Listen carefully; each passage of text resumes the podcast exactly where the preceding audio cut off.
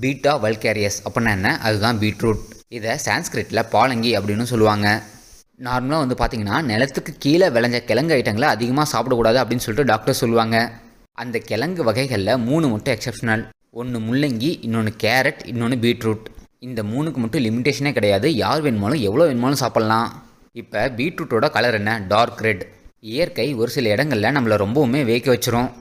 ஏன்னா எதை சாப்பிட்டா எந்த நோய் குணமாகும் அப்படிங்கிறத இயற்கை நமக்கு சிம்பாலிக்காக குழு கொடுத்துட்டு போயிருக்கு.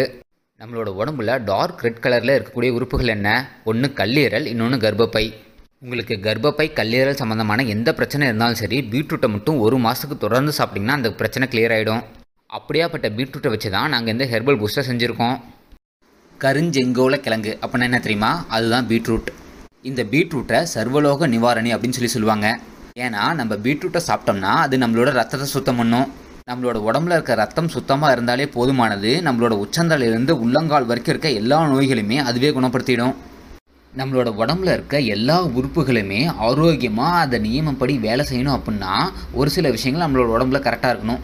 அதில் ரொம்ப ரொம்ப முக்கியமான ஒன்று என்னென்னா ரத்தம் தான் ரத்தத்தை பொறுத்த வரைக்கும் மூணு விஷயங்கள் இருக்குது ஒன்று ரத்தத்தோட அளவு கம்மியாக இருக்குது இல்லை ரத்தத்தில் ஏதோ ஒரு பொருள் கம்மியாக இருக்குது இல்லை ரத்தத்தில் ஏதோ ஒரு பொருள் கெட்டு போயிருக்கு.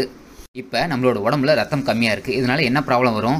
எல்லாமே ப்ராப்ளம் தான். காலையில் எந்திரிக்கிறதுலேருந்து நைட்டு தூங்க போகிற வரைக்கும் எல்லாமே ப்ராப்ளம் ஆகிடும் காலையில் நம்மளை எந்திரிக்க விடாது. அப்படியே எந்திரிச்சாலும் சுறுசுறுப்பாக வேலை செய்ய விடாது.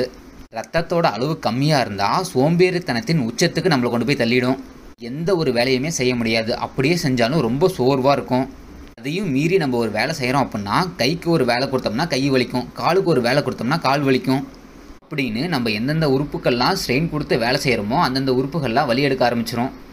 இப்போ உங்களோட உடம்புல ஹீமோக்ளோபின் கம்மியாக இருக்குது அப்படின்னா உங்களை பார்த்தாலே கண்டுபிடிச்சிடலாம் இங்கே பேசும்போதே மூச்சு வாங்கும். ரெண்டு மாடி ஏறி இறங்குனீங்கன்னா நாக்கு தள்ளிடும். நீங்கள் என்ன தான் ஆரோக்கியமான சாப்பாடு சாப்பிட்டாலுமே உங்களால் எனர்ஜெட்டிக்காக வேலை செய்ய முடியாது.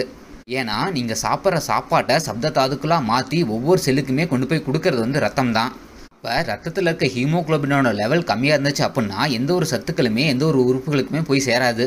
இதனால் எல்லா உறுப்புகளையுமே நோய் வரும். ஸோ நம்ம என்ன பண்ணணும்? பேஸ் என்ன அப்படிங்கிறத பிடிச்சி அதை சரி பண்ணணும். அப்போ இந்த இடத்துல பேஸ் என்ன? ரத்தத்தில் இருக்க ஹீமோக்ளோபின் லெவலை சரியாக வச்சுக்கிறது. அதுக்கு நம்ம என்ன பண்ணணும்? பீட்ரூட் சாப்பிட்ணும். பீட்ரூட் சாப்பிட்றது எத்தனை பேத்துக்கு பிடிக்கும்? பத்தில் ஏழு பேத்துக்கு பிடிக்காது இன்க்ளூடிங் மீ எனக்கும் பீட்ரூட் சாப்பிட்றது பிடிக்காது. சரி இதுக்கு என்ன தான் வழி பீட்ரூட்டும் சாப்பிட்றதுக்கு பிடிக்கல. ரத்தத்தில் இருக்க ஹீமோக்ளோபின் லெவலையும் நம்ம கரெக்டாக வச்சுக்கணும். அப்போ நம்ம என்ன தான் பண்ணணும்?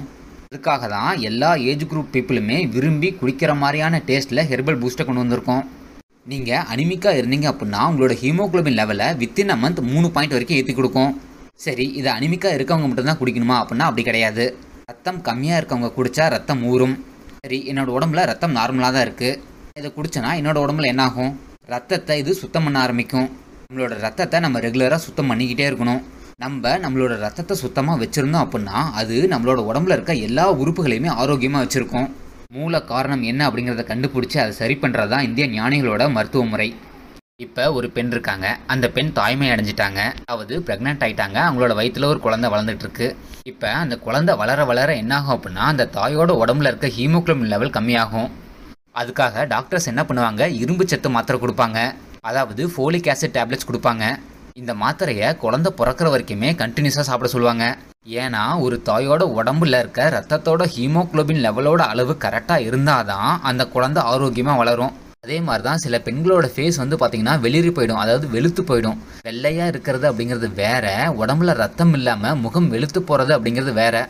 ஸோ இந்த ப்ராப்ளத்தை நம்ம ரெக்டிஃபை பண்ணணும். அப்படின்னா என்ன பண்ணணும்? உடம்புல இருக்க ரத்தத்தோட அளவை கரெக்டாக வச்சுக்கணும். அதுக்காக தான் பல கட்ட ஆராய்ச்சிக்கு பின்னாடி இந்த ஹெர்பல் பூஸ்ட் உங்களுக்காக கொண்டு வந்திருக்கோம். நீங்கள் ஃபோலிக் ஆசிட் டேப்லெட் சாப்பிட்டு தான் உடம்புல இருக்க ரத்தத்தோட அளவை ஏற்றணும் அப்படிங்கிறது கிடையாது.